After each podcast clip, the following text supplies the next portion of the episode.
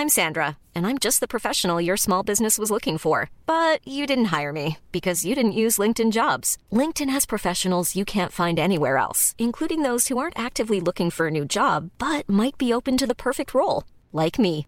In a given month, over 70% of LinkedIn users don't visit other leading job sites. So if you're not looking on LinkedIn, you'll miss out on great candidates like Sandra. Start hiring professionals like a professional. Post your free job on linkedin.com/people today. Burrow is a furniture company known for timeless design and thoughtful construction and free shipping, and that extends to their outdoor collection. Their outdoor furniture is built to withstand the elements, featuring rust-proof stainless steel hardware, weather-ready teak, and quick-dry foam cushions. For Memorial Day, get 15% off your Burrow purchase at burrow.com slash ACAST and up to 25% off outdoor. That's up to 25% off outdoor furniture at burrow.com A one, a two, a one, two, three, four.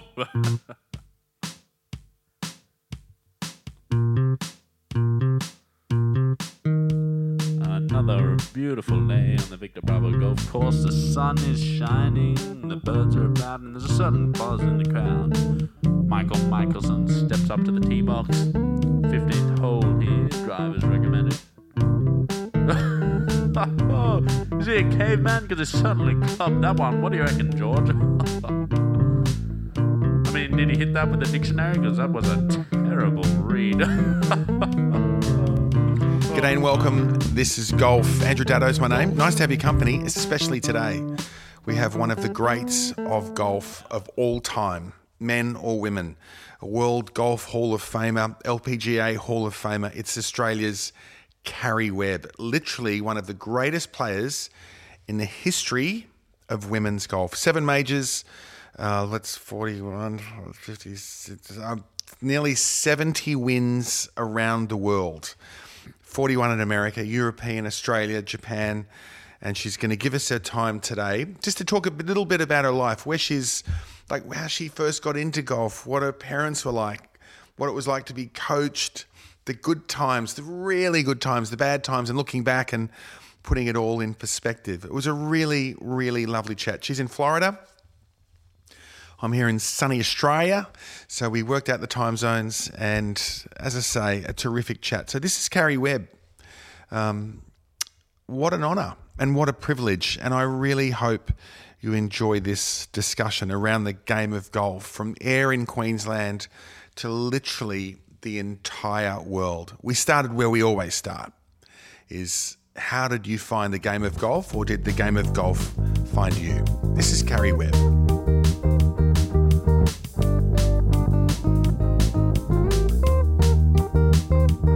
How did the game of golf come to you, or did you go to it? Um, I think it came to me. It was, um, you know, really a family sport. Um, when I was very little, I was the eldest of three girls, but my parents and my grandparents, my mum's parents, um, took up the game of golf right around when I was born. I think um, just before I was born, they they took up golf. So um, they, you know, uh, growing up in a country town, um, you know, it was everyone was welcome. You know, my my parents would play on a Saturday afternoon. My grandparents would babysit us, and then they'd drop us out there at five o'clock in the afternoon. My parents would be upstairs having a drink at the bar, and Yeah. um, and all the kid all the kids um, were downstairs, you know, running through bunkers and playing tiggy and all. So this is stuff. th- th- this is in Ayr, which is I'm in Queensland, sugarcane country. It's a mecca for backpackers, you know, like um, and and um, mecca for working backpackers, you know. So it's like, and it doesn't sound like a. Obviously, golf is important there, but it's not. That wasn't the run of it. So it's pretty amazing, or maybe that was part of the joy is that you could actually enjoy the game and the course as a kid, as opposed to say starting out at Royal Melbourne, where it would have all been quite yeah, exactly. get Yeah, out of the get the child out, out of the bunker. Yeah, right, right. It was, um, you know, it was quite a young club at the time. There was a lot of parents around my parents' age, so, um, and then kids around my age. So, um, you know, I think you could tell, you know, I could tell my parents had a good time out there. I had a great time when I was out there. It was just, um, you know, no, the atmosphere was great, and so I just um, gravitated towards. I think being the eldest, you you always want to be like your parents because you've Yeah. got no one else to look up to. So I think, you know, I just gravitated towards playing golf. And, and, And and were they, Karrie, were they good? Were they good golfers? No, not not really. um, I think my mum's best handicap was um, maybe about 15, 17, and my dad's I think was about eleven or twelve. Um, Okay. And what about your grandparents? Uh, no, no, uh, no, not very good. um, yeah, I don't think my grandma's handicap came down below 30. Um, and my grandfather's was always around 20, I think. So, um, but they were the ones that had the patience when I, so I wasn't allowed to join uh, junior golf until I was eight. Um, and they were the ones before that that would take me out on a, on a Sunday morning. So they had two businesses um, in the main street, and so they worked six days a week, and um, Sunday was their only day together, and they'd scoop me up at from the age of four um, Yeah. at seven in the morning to to go and play nine holes, um, and I had little plastic clubs and the plastic ball, Yeah. um, you know, and, And do you uh, remember that? yeah, I do. I have vivid memories of that. Right. So when when did it when did you get your first proper set of golf clubs? Were they sort of out of the, the dead man's closet in the, the golf club or something? You know, like- yeah. Um, well, so as I got as I got a little bit bigger than you know when I was like six and six or so, you know, I was I was getting too strong for the plastic clubs, and I was getting frustrated. So my my grandparents promised me a set of clubs for my eighth birthday. So um, you know, they that that promise was um, kept, and um, on my eighth birthday, they gave me the clubs, and my parents gave me the um, bag and and uh, buggy. So, um, but they were, you know, they were a mishmash. But it, funnily enough, um, uh, we found them, or, or, or someone, you know, because after I outgrew them, we just gave them on to yeah, yeah. What a shame. that needed them. But I Do you I remember got- what they were? well, no, I got a. Um, amazingly, I got um, the wood and um, two of the irons back. Well, Um, yeah, and the irons were Peter Thomson uh, irons, so um, you know, pretty decent cut down clubs when you think about it, because they would have, you know, I mean, I'm I'm sure that so that was in the early '80s, so that you know they probably in the '70s would have been, you know, a top quality iron um, Yeah. that Peter was making. So um, yeah, so I thought that was that was kind of special when I found out that they, that's what they were, were Peter Thomson irons. yeah. And there's an sort of interesting symmetry there because I know after your fifth Australian Open, Thomson, or I read anyway, that he said that, you know, welcome to the club. Yeah, yeah, it was that he was there for that. Yeah. Did you ever tell him that, you know, you started out with his um, with his gear? I don't know if I'd gotten him back when that happened. Oh, okay. Um, yes, it's only been like in the last ten years or so that that um, that someone was cleaning out their garage and they were like, "I think these are Car- Karrie's first set," and, Wow. they were. Yeah, How about that? yeah. So, do what do you do with all your old golf clubs? I mean, through a like you know, it's literally it's a nearly a lifetime now. Sort of, Yeah. we're talking a long time. Do you, do you have that Greg Norman factor of you know a room full of just full of golf clubs, or Uh, yeah, I don't have a d- display of them, but I've kept all of my um, all of my gamers. So anything that made it into competition, um, Yeah. I have. I don't know what I'm going to do with them all. Like I was just in there today because I was trying to. Um, someone had asked me to to send them pictures of some of the older putters that I'd used, and um, you know, I was like, what am I going to do with all this stuff? you know, like do do I just it's just sitting in there. It's like um you know, I I kept every winning shirt bar a few. Um Yeah. And they're just all hanging up in the closet and I'm like, what am I gonna do with them? right? You know, how is so how, how, when you look at that, how is the fashion? Do you just go, oh my god, yeah. Well no back what was happening in 1992? well, you know, in the early two thousands, like the sleeves were down to your elbows or just past and Yeah, bit you wore extra big and like I was like, I was did I fit into that shirt? It was like huge. yeah. So Um, yeah. when you when you're going through your golf clubs, so today, earlier today, is it is there a, a, a like a intrinsic memory thing that goes on for you? Is it, it is it a warming um, a warming thing going? Oh my god, that's the Nabisco. Or, oh my god, that's the Open. Or that's Yeah, yeah. Do you go through that? all- the irons aren't as accessible. Um, they're all um, in in boxes, um, Okay. you know, and they've got what you know what year and what set of irons they are on the outside. Um, but um, yeah, the putters are all there because um, any any putter that lasted, you know, um, any length of time, Mm. um, it never got thrown thrown out. Even you know, there's some that you know have gravel rashes on the bottom of them where I've smashed it on a cart path or something in anger. Yeah. But um, you know, they they get kept because well, one I I, I won with with some of them, but um, you know, they get recycled. So um, you know, you go. So you back. go back and forth between them. Yeah, yeah. How far back I'll you go? I'll always give them another go if I'm looking for a different. if I'm looking for a different look, you know, you need to change it up. Um, you know, I uh, I go back to, to those first before I seek out a new putter. Okay, that's good to know for the, the rest of us who are hoarders. Yeah, So that, that yeah, there is a reason to be keeping. yeah. Karrie said. hey, um, when did you when did you know you were good? I mean, obviously something something happened, but when you were, you know, so you got your first clubs at eight years old. When when did it sort of twig for you that you might have had something going on? I don't know if there was an actual moment. Um, I think I just progressed really nicely through each level. Like you know, each age division I, you know, won at, and then um, you know, I, you know, started playing up with the adults in North Queensland, and I was winning, you know, um, club opens and stuff, and North Queensland Open championships and stuff like that, and then progressing down to play. Um, you know Queensland juniors and Queensland stroke players and amateurs and and so forth, and then onto the national events. Like, a, you know, I just think it was a good progression. There was never really any, eh, you know, any backward steps. It was always just making that next progression and raising that level of golf all the way up until when I turned pro. Um, Yeah. You know, I, I, I was, I would say I don't. It's hard for me to say that I was the best amateur in the country, but I probably was the best amateur in the co- country at when I turned pro, and um, you know, I couldn't. No one was giving me money to turn pro, let alone giving me money to stay amateur and, and go and play some of like the U.S. amateur or the British Right. amateur.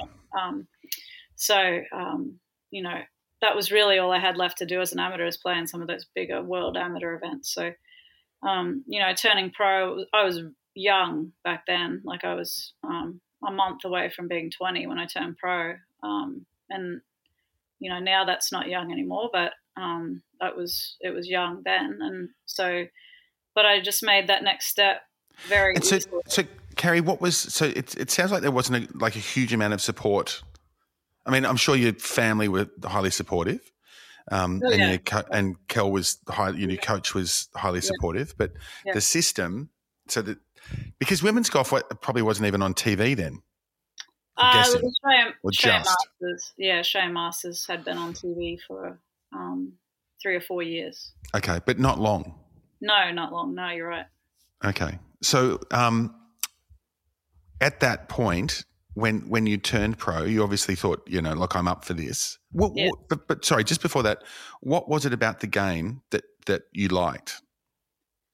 I think you know I played a bunch of other sports um, through primary school and a little bit into high school. Um, you know, and team sports, and you know, I, I I loved every sport I played, but um, you know, I I didn't like that I could work really hard or practice really hard or be one of the better players on the team, but your result didn't necessarily depend just on what you did. Yeah, right. Um, so Yeah, right. I think that's why I gravitated towards golf was that all the time I put into it was to my benefit. okay. Um, Is it sort of a um, if it if it will be, it is up to me kind of mentality? yeah, I think so. Um, so you're clearly competitive. Oh, definitely, yeah. Yeah. And do you like that competitive? Like, have you always liked that competitive nature about yourself? Yeah, for sure. Um, you know, I think um, it definitely made me who I was. Um, you know, I don't think I, I necessarily liked how hard I was on myself at times, but um, I think if, you know, I, I can't say that I wish it, I'd done it differently um, purely because it might not have produced the same results. Okay, Charlie Earp. Um, I did one of these podcasts with him and said, "Who's the best golfer you ever saw? Like you've of, of everyone you ever saw, who was the best?" And I and I know I had a thought in my head that it was going to be Thomson or it was going to be Norman. And he sat there for a while and he goes, "Oh, Karrie Webb." oh, without a doubt, it's Karrie. And I said, "What was it?" And he said, "It's that the, you, that you were." Um, I don't remember the exact words, but it was that when you went onto a golf course, it was you were there to win. It was a yeah. single single focus. So, is that just inherent, or did you learn that, or? I think no. I think it was just inherent. Um, you know, I think I just learned that when I got on the first tee, like you know, the blinders came on, and I knew what I wanted to do. I don't. It wasn't. It definitely wasn't something that I, I learned or um, someone taught me. Um, mm. You know, it wasn't until later in my career that I had to be taught what it was that I was good at. You know, like the the whole mental side of it and why I had been so successful. Um, you know, in in in the lead up to that point, that it was all just natural instincts that that had me doing what I was doing. So, like the, going back to the uh, early days and playing um, with family and Monopoly and Cluedo and you know, chess or checkers yeah. or whatever. Were you a monster at those games? you were a board tipper and a. Yeah, unfortunately, my sister, so the middle, you know, the sister closest to me in age, um, was not competitive at all. So right. that annoyed me to no end. I couldn't understand it. so, um, we we didn't we did not have a great relationship as kids because um, she didn't like sport she wasn't competitive. She did music and dancing. Like we were complete opposites. So, um, you know, I think I that competitiveness. Um, you know, maybe if we were playing a board game or something like that. Um, but it was it was probably more when I when I was at school or playing other sports or or playing golf. When you know, if I was playing against the boys after school or whatever, that was that was where it all came out. Okay, and and and that was one of the things, wasn't it, that when you did play golf, as a junior, it was against the boys. So you yeah, trying? I mean, I was I played in the girls' competition, but I practiced with the boys. So my, okay, you know, my weekday afternoon matches was always against the boys. Okay, and you had a, and which is interesting. You've had the same coach, or you had the same coach, um, for most of your career until yeah. you know until Kel passed. So, how important is that single focus? Do you think? Yeah, um, you know, well, um, you know, tremendous, tremendous. You know, uh, Kelvin taught me the the basic. You know, my whole my whole approach to golf um, and and the the basic principles that I that I stand by is what Kelvin taught me. Um, and obviously, you know, um, well, through the best best part of my career, Kelvin was my only coach, mm. and then um, through the you know um, you know second half or maybe not you know a little bit more than that. I had ian triggs and then um, uh, mike McGetrick who um, is an american um, teaching professional but coached a lot of uh, the top women over here. So they both worked with kelvin and i um, which i was always very appreciative that um, you know they didn't they, they knew the importance of my relationship with kelvin and and in continuing that and that he was always going to be a part of my team um, and that you know, I when I was back in Australia and I practiced with him, you know, he'd see certain different things that that they hadn't picked up on, and so we were working together as a team.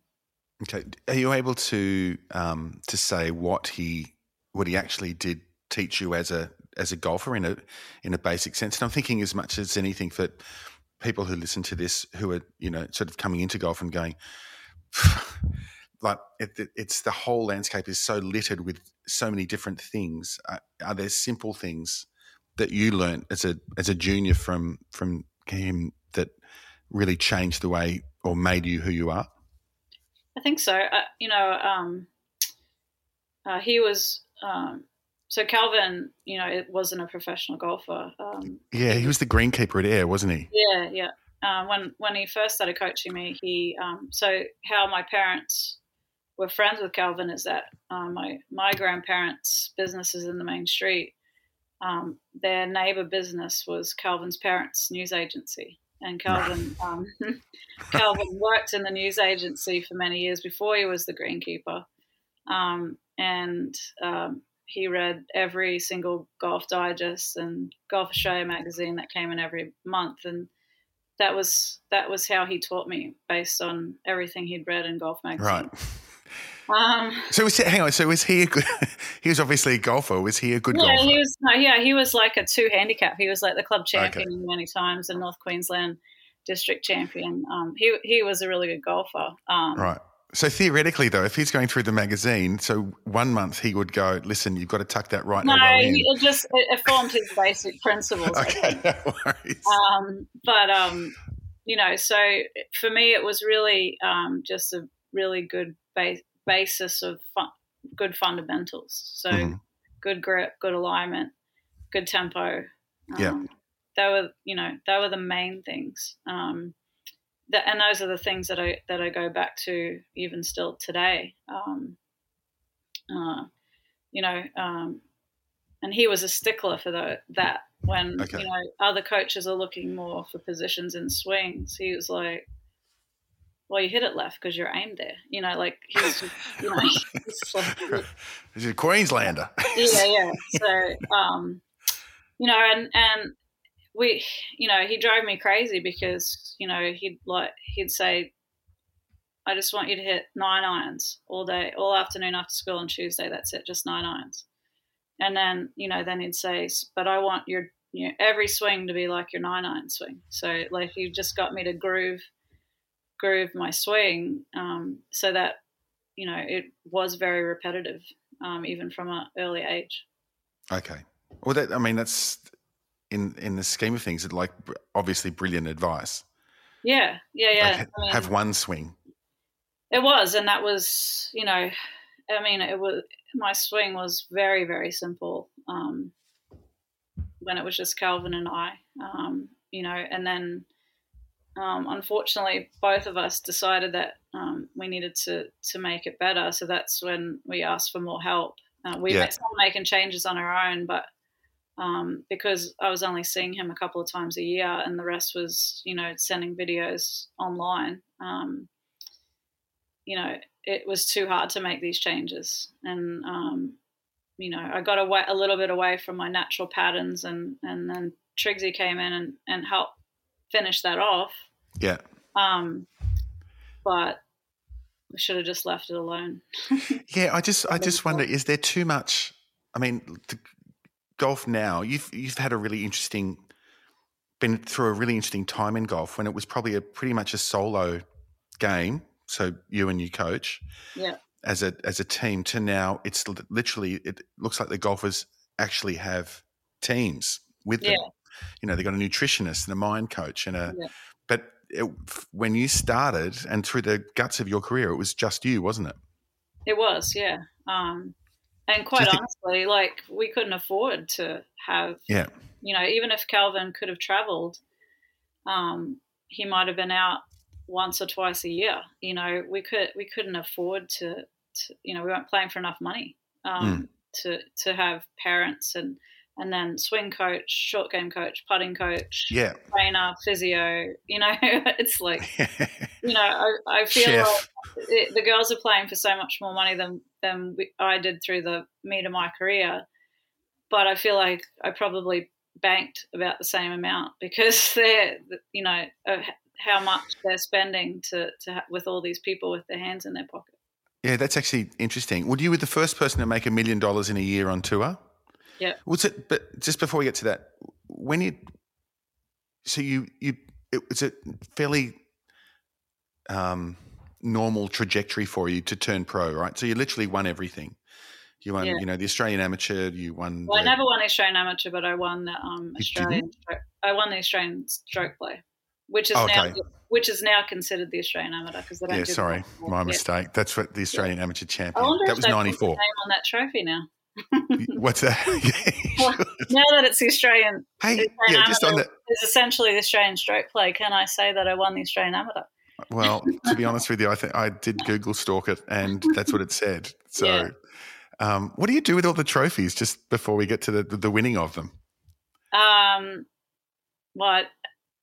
Um, well, I did any of the big amateur tournaments I won in Australia. I don't think you ever. I think you got a little medal. Um, Yeah. Never really got a trophy. Um, but um, I have, you know, most of them are here in my house in Florida, but um, some are in Australia as well now. Okay. In a in a room, like on a dis. I saw. Yeah, they're uh, they are displayed. Yeah. yeah, um, great. Do you love it? Do you go? Um, I do. I do. Um, Good. I don't. I don't take people on like if people are new to the house. I'm like, they're like, can you take me on a tour? And I'm like, you can go and have a look yourself. Like I, Okay, no worries. I don't like go stand up there and say, you know, this is when I won, whatever. Yeah. Um, but it's funny. Um, uh, so the the house I live in in Florida, I built um, in my third year on the LPGA, and I'm still still here, still living in it. And by then, I think I'd won. Um, well, through the planning stages. So this the trophy cabinet was in the planning stages. I'd won seven seven seven times Right. um, and you know you, i probably didn't get a trophy for all of them so i probably had four or five trophies to put into this massive it was a, it's a quite a large trophy cabinet Yeah. and um, you know I, I was like i never really thought of myself as cocky but here i am designing this massive trophy cabinet that i have full intentions that i'm going to fill Yeah. and i did fill but like i guess i i guess i just put it put it out there right like i Yeah. i um you know just was like yep i need a big trophy cabinet because i'm gonna you know Well, I mean, uh, look, just on this, so it's 41 LPGA, and correct me if I'm wrong on this because, again, this is a thing 41 LPGA wins, 15 European wins, three in Japan, 13 in Australia, and World Golf Hall of Fame, LPGA Hall of Fame. Um, and again, you said that it was a fairly normal trajectory. Did you ever imagine someone saying those th- things about you? I mean, I'm sure whenever you're introduced now to speak or at events, it has to be, you know, one of the greatest female golfers in the history of the game. So um, obviously, that I'm guessing that sits well with you. But was it something that you sort of strived for on the way through, or did it just happen?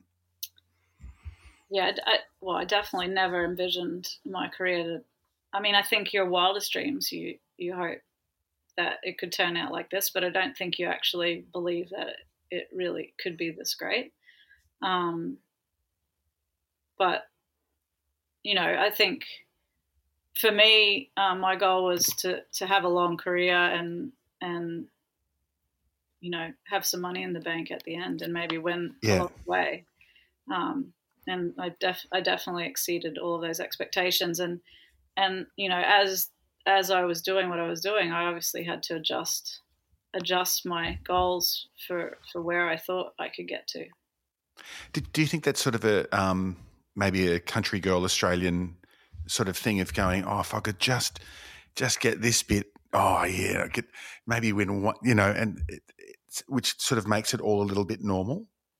Yeah, I, th- I think so. I mean, it's kind of surreal that, you know, at 11 or 12 years old, I was telling people in Ayr I was going to be a professional golfer. Yeah, And- and what and what did and what was their response? I can Um, I can imagine. Well, so I don't remember this as well as my mum does, but um, she remembers people laughing at me. Um, With and- at you or with you? No, sort of. Well, so I, I was in um, a, I guess you would call it a, so um, the water festival in Ayr is like a you know yearly thing, and they used to have um, the queens and the princesses. So I represented my school as one of the princesses. Yeah. Um, and you know, it was all about, um, you know, public speaking, and it really wasn't. I only got it because my best friend, who should have gotten it, um, had done something right around the time that the students got to vote, where you know she pissed them all off, and so then they voted me. Yeah. So, um, uh, you know, I was a really shy kid, so it really wasn't meant. It wasn't really meant for me to do, but I, I did it. And um, my mum remembers when I was being interviewed. Um, you know, when our float came into the showground. And then we all then we all got interviewed, and you know, what do you want to be when you grow up? And I said a professional golfer, and it was a, lo- a local radio DJ that was doing the interviews. He actually laughed, but I don't remember that. Right. Okay. Um, and um, and when I would say it to my parents' friends and stuff, Mum said they'd always like go, "Oh, that's good," um, and then they'd look at my parents like, "You're not Yeah. going to let her believe she can do that." Yeah. Yeah. You well, know, was it? so- I mean, how realistic was it at the time? You know, like in, terms of to have that dream from from Ayr Queensland. not very re- realistic, I don't think. Um, Okay. but no one told me I couldn't. Yeah. You know, um, well, not anyone important to me. Everyone, you know, everyone that it was important to me just, you know, said I could believe in, in it. And all I had, all I had to do with, in, as far as my parents were concerned, was get good grades as well. So Yeah. as long as I did that, you know, they would they would help me go to different tournaments and stuff around the country. So All right. So you turn pro. You're having your rookie year. You're in the UK, and uh, you know, youngest winner ever of the British Open. yeah, So, so I've talked to a whole manner of older, you know, much older men in their seventies and eighties, and about for them to play in the British Open and what that experience was like. What was it like for you? Was it we just either just gassing for it, going yes, or were you just nervous as hell and what the hell am I doing here? Yeah, well, obviously, I, you know, that was the biggest event that I played in that year. And growing up in Australia, you know, Aussies have done so well at the British Open, the men's British Open, and even the women's British Open to that Yeah. point. Um, you know, um, in my lifetime, I, I had seen Greg Norman and Ian Baker Finch win for the men, and then Corinne Dibnah and Karen Lunn win. Um, not that I got to see that, but you know, I got to see the highlights on the news, and and uh, so I the British Open was well, in essence, really, because I'd never seen a, a women's US Open was was the biggest tournament that I could ever play in, and especially that year. So, um, you know, I was excited for it. I'd, I'd played pretty well up till then. I had quite a few top tens, but I don't think I ever went in going, "Oh, I'm, I've got a chance to win this." Um, Yeah, I didn't go in thinking I couldn't, but um, you know that it was an LPGA co-sanctioned event, and all the LPGA stars were over as well, and I, I was just as excited to see them up close um, Yeah. as it was to playing in the. So, so Karrie, were you were you awestruck by them at the time? Did you sort of look at the, oh my god, it's yeah, oh, can I have an autograph? yeah. like, did you get any autographs? Did you do anything like that? Well, no, I didn't get any autographs. I was way too shy for that. Um, Yeah, okay. yeah. Um, but no, I was just, um, you know, just excited to be playing in the same field um, as them. You know, I'd I'd been in the states prior um, to starting the European Tour swing, um, playing on a mini tour over there, and I went and watched an LPGA event while I was there. So you know, I'd sort of seen them, you know, as a spectator. And now, you know, only a few months later, I was I was teeing it up with them. Okay, and so and and you had that thought that well, there's no reason I can't win, even though you thought, or you yeah, didn't think, you would. I think, um, you know, I think, you know, I really just played and found myself in the last group on Saturday, but I was paired with Marty Lunn, so um, two Aussies in the last group. So you know, um, that sort of eased any sort of pressure because Marty was, you know, my, uh, anyone knows Marty. Um, all you're doing is laughing all day. So um, Okay. so you know that was that was great and then obviously played well again that day and and then in the last group on sunday with um, val skinner who um, was a big scary american. Uh, i'm friends with val now but she she definitely um, i was definitely very nervous uh, getting paired with her because the lpga event i went to see that year she won. So um, i think but i think along the way i just thought i'll just play and see where I end up because I was I think I always thought um, I'm not good enough yet to win something this big. Like there's going to be a player better than me this week that's going to win. You know, I Yeah. just felt like someone was just. It wasn't that I was going to play poorly. I just thought someone there's someone With, out there in the field that's better than me that's just going to play better and win. Um, okay, is that part of the psychology of of becoming a really great golfer?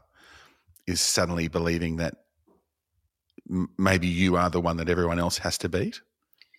Yeah, I think um, I don't know. Like, I mean, I do have some pretty good memories of that last round. Um, and even when I talked to Val, like she doesn't think that she was trying to intimidate me, but for the first six holes, yeah. you know, she. Wait, so what did she do? My, I just put my head down and, and played golf, but and stay, tried to stay as far away from her as I could. Um, physically. Yeah, physically. um, and um, and then by you know, so I started off pretty well, and she started off horrendously bad. And so by about the seventh or eighth hole, she couldn't win. Um, that she'd played her way out of it that quickly. And then after that, she stopped trying to intimidate me, and she was my biggest cheerleader for like the last ten or eleven holes. Right. Um, and so, um, you know, that's one of my memories. And the other memory I have is uh, on the 16th hole, I, I hit it left, and um, I had like a four or five shot leads by then, and um, I had a choice of like sort of just chipping. I hit hit it left, and there was this gap in the, this tree, like in this fork of this tree, and yeah. um, and my memory is that it was huge, and my, I never ever once thought about chipping out. Like, and but er, apparently all the Aussies sitting in the clubhouse watching it were like, "What doing?" like, yeah. And then I just hit it through the I hit it through the fork of the tree and hit it to the front edge of the green and two putted for par. Like it was no big deal. Yeah. Um, and then I went back there. We played Woburn. Um, we hadn't played there for years, and then in twenty 16 we played at Woburn, but not this. That Woburn's got like four courses. We played one of the other courses, but I, um, I had someone drive me over um, to that course, so I could. I wanted to see the gap because I still have debates with Marty Lunn and Karen Lunn and and all the Aussies that were there. They still are like, that was the stupidest thing I've ever seen. yes. What'd your caddy say? Uh, no, and no one, no one said anything. I was like, that's yeah. where I'm hitting it, and I think everyone was just leaving me well alone. So okay. But, so do you uh, think how old was Val in that tournament? I'd say Val was. She. It's funny because you think, she, I, I, if I think about my twenty-year-old self, I felt like she was really old, but I bet she was only maybe thirty. Maybe, yeah, maybe thirty-two. You know, yeah, like, real old. Yeah, real, old. Yeah. yeah. I yeah. guess what um, what what I'm what I'm wondering is, do you think she understood how important it was to win that tournament, and therefore possibly it was too much? Whereas because you're 20, mm. you didn't really understand what you were. Pl- I mean, I'm not saying you didn't under. You're not saying you didn't understand what you were playing for, but not in the same way that she understood what she was playing totally. for. Yeah, I mean, I there was definitely a na- naivety to my golf early on. I think. Um, you know, it was hit it, find it, hit it, find it, hit it, find it, um, mm. and you know, do it as well as as possible. Um, and there wasn't, even though I, I, think you know, I felt nerves, I had fear, um, you know, I had doubt. It was in a twenty-year-old mind, you know, like it is. It isn't anything like what manifests when you're 35 or 40. Yeah. You know, after you know 15, 20 years of doing that same thing. Um, you know, you understand that you I was really playing very freely, and and that probably in itself intimidated Val because she was like, I wish I could have a bit of that, you know, where she's just getting up there and blasting it down the middle of the fairway and not even worried about missing this fairway. Mom deserves the best, and there's no better place to shop for Mother's Day than Whole Foods Market. They're your destination for unbeatable savings, from premium gifts to show-stopping flowers and irresistible desserts. Start by saving 33% with Prime on all body care and candles. Then get a 15-stem bunch of tulips for just $9.99 each with Prime. Round out Mom's menu with festive rosé, irresistible berry chantilly cake, and more special treats. Come celebrate Mother's Day at Whole Foods Market. I'm Sandra, and I'm just the professional your small business was looking for. But you didn't hire me because you didn't use LinkedIn jobs. LinkedIn has professionals you can't find anywhere else, including those who aren't actively looking for a new job but might be open to the perfect role, like me. In a given month, over 70% of LinkedIn users don't visit other leading job sites. So if you're not looking on LinkedIn, you'll miss out on great candidates like Sandra. Start hiring professionals like a professional. Post your free job on linkedin.com/people slash people today.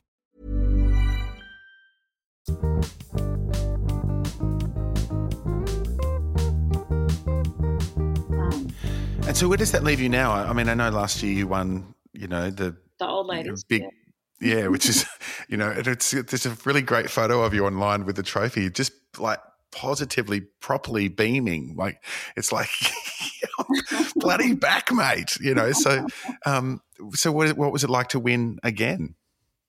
Oh well, it was it was awesome because I Is had it better?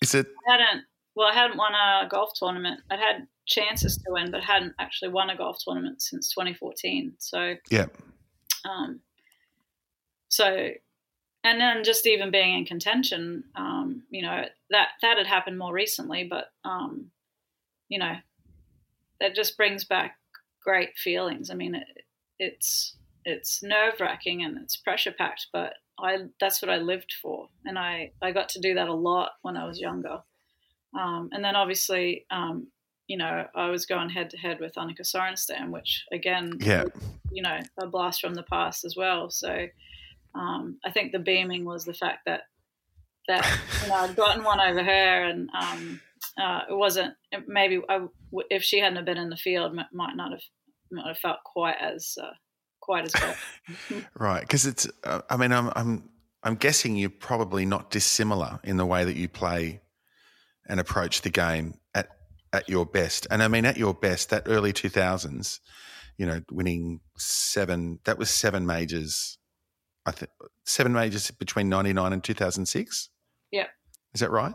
So there, there must have just been, in your mind, just an amazing. I mean, I remember it was like, oh my God, she's won again. Oh, she's won again. You know, like it was just, it was, and it was great. It's just like, ah, it's one of ours. And like, you know, Yeah. you were our Norman. So, Yeah. but by all accounts, a better golfer than, you know, on stats than Norman. So, um, were you able to enjoy those moments, the winning, as much as we were able to enjoy the winning? Probably not. I think I, think I at the time I felt like I was, but um, you know, I think, and you know, I read a lot of um, autobiographies, you know, other athletes' autobiographies, and I think how I processed it and moved quickly on to the next thing um, is pretty common. Um, even Okay. I wish um, I, I have taken the time to enjoy it. I I think if I really sat there and patted myself on the back, I, I might have rested on my laurels and not continue to push. Um, Yeah. So yeah, um, you know, I you know I went on a Sunday, and if I was playing the next week, you know, by Tuesday I'm back at work. You know, I'm Yeah. yeah, I've got to try and work out how to win this one. Um, and so, yeah, yeah, I definitely didn't didn't enjoy it. Um, well, I- I think this is the perfect example of how much I didn't enjoy how good I was playing week in and week out. Was um, it wasn't until about ten years ago um, there was a young Korean girl that um, was just every week top ten, top ten, top ten, top ten, and um, when she got to 11 straight top tens, the LPGA said, you know, she's getting close to Karrie Webb's top 10 record. And I was like, which was 16 in a row. Wow. And um, I didn't even know I had that record. Um, because at, probably when I was doing it, the LPGA didn't keep great stats. So, um, you know, they weren't counting. I, and I definitely wasn't counting how many top tens I'd had in a row. Um, and players were saying to me, "Oh my God, six, 16 top tens in a row," and it was over the, the, the course of two, you know, the end of one year and the start of the next, and and they said, I said I didn't even know that I held that record, and I said probably at the time I was probably upset that you know out of those 16 top tens, I probably only won three times, you know, like Yeah. you know, um, rather than going, I have a chance to win nearly every week. You know, like how good is that? You know, Yeah. Um, I just didn't. You know, if it didn't translate into a win, then you know. So the, the. W was the Yeah, W was the on. thing. I mean, obviously, you know, and when you've won as much as you'd won, does that record still stand? Do you know? It does, yeah. Right. And so when, when it's interesting you said that the LPGA didn't keep the stats at that time, like they weren't so. Um, I don't know if you watch golf now, but it seems that every golfer in every shot they go, uh, "You had this uh, similar putt there, 1973 back in." Yeah. You know, like it's, and I think the game's really stifled by this constant stat Mhm. remembering. Yeah. Um, do you do you enjoy watching golf? Yeah, I do. I, I, yeah, I enjoy watching men's and women's golf and just about every sport there is. So, Okay. um, yeah. Do you have a um? And I'll sit and watch it. Is, is that all sports? Pretty much. Um, it's not many that I wouldn't sit and watch. Okay, right. Um, do you have a a tournament that you won that meant anything more than anything else? Is it the Australian Open? Is it the US Open? Is it Um, it's hard to say um, what meant more. I think um, the first time I won a show, which was the Show Masters at Royal Pines, um, that probably will always be one of the most special um, because you know Kelvin was there to see that. Um, he, I think he was there for probably two or three, maybe four of of those wins, but um, you know the fact that he was there to see that and my family were there to see that um, you know that and you know that was in 1998 i'd really only had maybe six or seven opportunities to win australia before that eight eight opportunities but you know i was getting the pressure of when are you going to win in australia? You've won overseas you know so there was a bit of, a bit of, bit of pressure there too and Yeah. um, and, and is that just sorry to interrupt? Is it is that when when you get those questions in press conferences? Is that mind numbing or mind blowing for you? Just to like, hey, everyone stand down for a second and give me a give me a shot, or is that just the is that the game? Um, well, I think it's just the game. Uh, It's, um, you know, I also then got it in the States. Um, when are you going to win a major? And I'd played in um, 12 majors, you know, best, best player to not win a major. I'd only played in Yeah. 12, you know, and it was,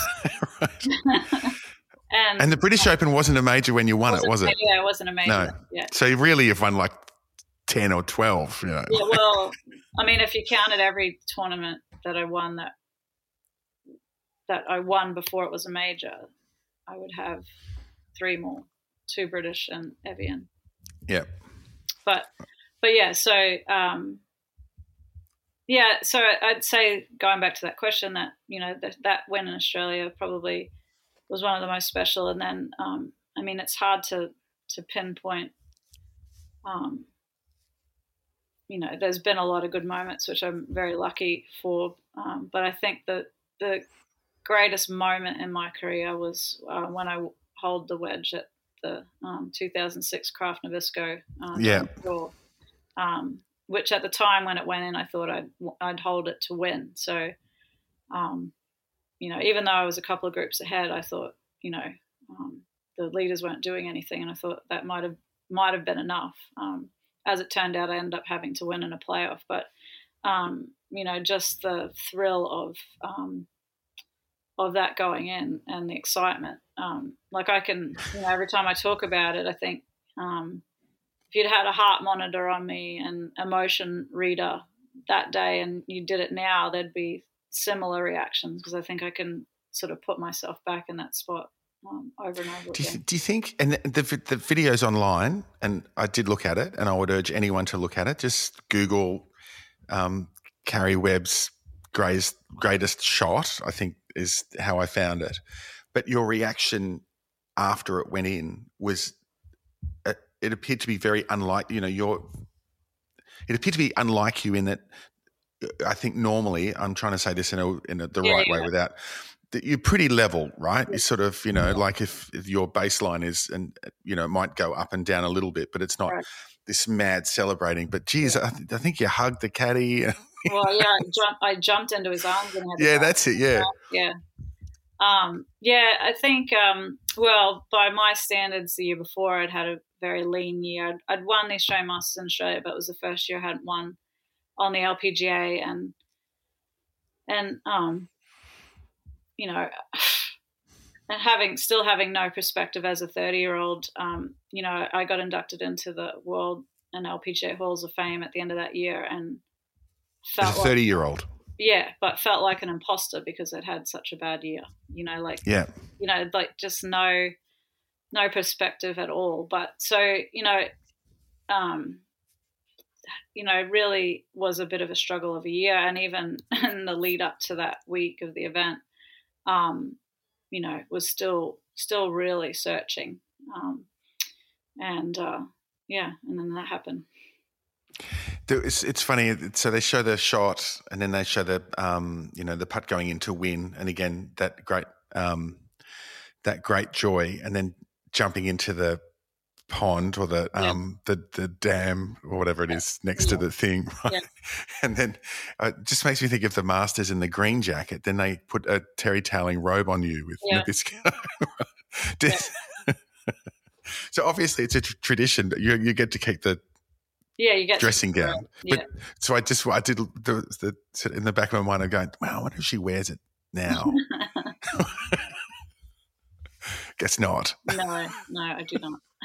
I actually, um, a club that I'm a member at here, um, actually has it's Pine Tree Golf Club, and they have um, a really great history of um, professional members at the club. Um, between all the members that um, have been members that there, we've won 50 majors between all of us. Wow. Yeah, so they've got they've just done up a display. So that robe is on in the display. Okay, you talked about your imposter syndrome as a thirty-year-old. So you you won and won and won.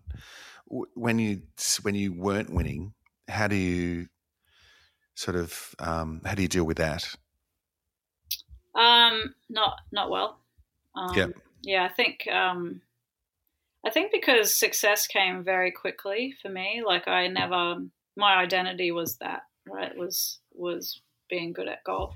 Um, and I think when when it was lean, um, you know, uh, I don't think you, you, when you're playing really well, and especially if that's how it starts, um, you never realize how you're treading on that fine line, on the good side of the fine line, like for such a long time. And when you tread on the other side of the fine line, um, you, you realize how close you are to playing really well, and yet so how far away you are from from the player that you were.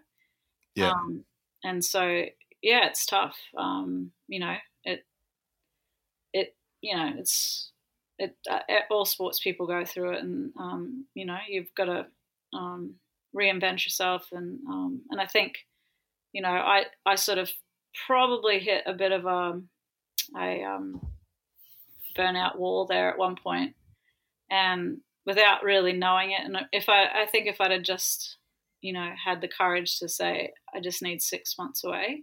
Yeah. I'm really fresh. I probably would have continued that um, dominating. Instead, I was like, well, to be better, I've got to change this and I've got to do this and, you know, reinvent myself when I really probably didn't need to. Um, okay. But, but the being hard on myself and the negative self talk, I think also, um, you know, wasn't helpful. And I tried to get away from that. Um, yeah, I think Layne Beachley, the surfer, talks in, in much the same way with her um, seven or eight world titles. That at the time she just was, it was literally about just getting to the next, just winning the next one. Yeah. As opposed to going, wow, yeah, give me five minutes. Oh, geez, that was good.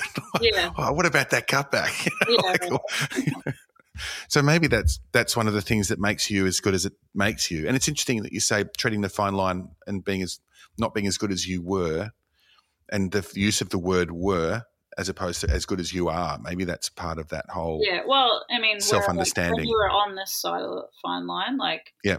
you're very close to being that player, but still feels like a long way away as well. Like Yeah. you're not seeing the results.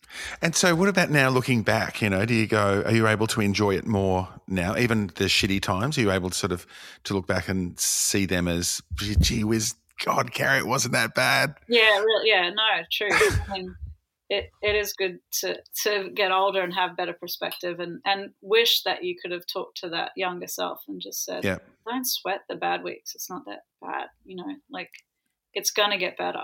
Like, and you're gonna put in the work, and it'll change. But you keep this negative self talk up, it's gonna last longer, you know. So- Okay. And because it's not luck, it's work, isn't it? yeah, I mean it's both. I think um, you know every every athlete in every sport has to have a bit of luck. You know, it's there's a bit of good timing there. Um, you know, there's a lot of talented people that just never quite get it done, and you know, there's there's no real answer to why. Um, so there's always a bit of luck involved too. I think. Do you believe in the the rub of the green? You know, you know, some days the ball just bounces the wrong way. Yeah. Uh, Do, you, uh, do you think you just there are days when it's just not your th- th- there are golf gods or there is something deciding that this is not your your yeah, turn? so I think there definitely is fate, fate to it. It's written already, pre-written. Um, but I think, um, you know, it's funny when you're playing really well, you get all the good bounces, but you might be getting some bad luck, but you just it doesn't just rolls off your back. You don't even notice that you just got a bad kick or or um, you know, or you know you're going to reel off six birdies for the day, so that's not really going to slow Okay. you down. But when you're on that other side of the fine line, you know, you notice every single bad kick, and you know, um, someone sneezing in the back swing, or you know, like you, you Yeah. you notice everything, and um, yeah, it's. I'm not not the lone ranger when it comes to all that stuff. It's uh, just you know when you when you play a sport for that long, you you know you're going to have the ups and downs with it all. So if fate's part of it and the story's already been written, what do you think the rest of your story holds? You know, like so you won last year, you knocked over Annika, you've you know, and it's a whole new world. I'm assuming with the the seniors tour. What do you think is in store for you? Yeah, I don't know. I, I'm actually, um, you know, I'm still trying to figure it out, but I believe that um, whatever the next, you know, venture is in life, it's just going to present itself at some point. Like I believe Okay. what's going to happen, and it's not necessarily playing a lot of golf. Um, um, I'll, I'll play a little bit, but um, you know, I think think there's more to my next chapter than just playing golf. Yeah, I mean, it was great to have you back for the Australian Open last year. Yeah. And, and especially because it was such a different Australian Open. So Yeah. the men, the women, and the all abilities all together. Yeah. You're the only golfer to win at Victoria and Kingston Heath to Yeah. win an Australian Open. Yeah. Um, so how was that to come back and be be part of that? it was great. Um, you know, obviously, um, I'd played in the Vic Open, so I'd played in in that format with men and women. Um, you know, competing, you know, different tournaments, but on the same Yeah. stage. Um, and you know, I think it was. I mean, it was awesome to be back in Melbourne. Um, you know, I think the Victorians were super excited to see live golf again. They hadn't hadn't had live golf since uh, the Presidents Cup in 2019. Um, so the crowds were great. You know, the energy was really good, and I think I think it was great for the sport that you know it showcased everyone. Um, you know, playing on the same stage. Um, so I think you know I was really glad to to be a part of that first one. Yeah, and it's always is it. Well, I'm asking, is it is it always nice to come home? I'm I'm guessing that your your welcome back in Australia should always be you know terrific. Yeah, I mean it's it's always been great to play in Australia. Um, you know, I think early in my career it was very overwhelming, um, and I probably didn't enjoy it as much.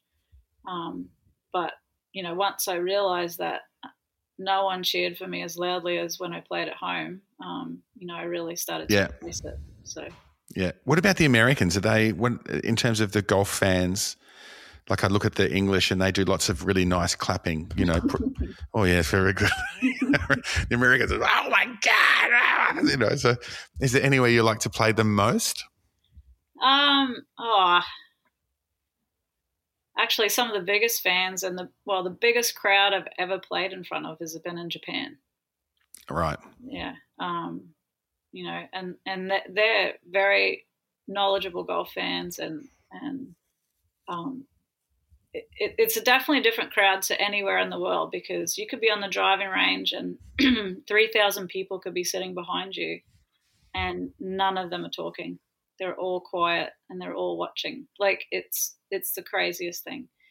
And then, you know, then when they cheer, you know, out on the golf course, they're really loud and excited and um, into it. So Okay. Is there something just to, to finish, Karrie? And again, thanks for your time. Um, is there something that we should all try and leave the game of golf with, like all of us? Is there something we should we should do?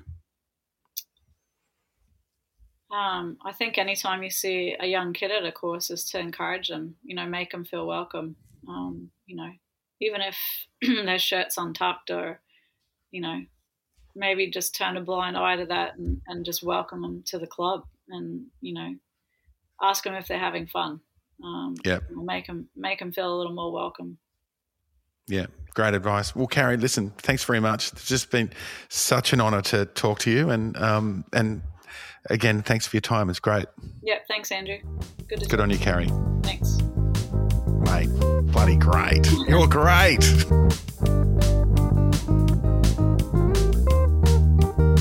So that's Karrie Webb, all the way from Ayr in Queensland to literally the rest of the world. And what a just a generous person for giving up her time and sharing her insight and her stories and her history and her vulnerability as well.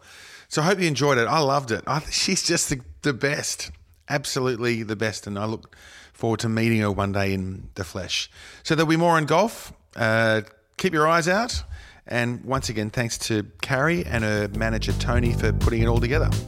I'll see you soon. Bye.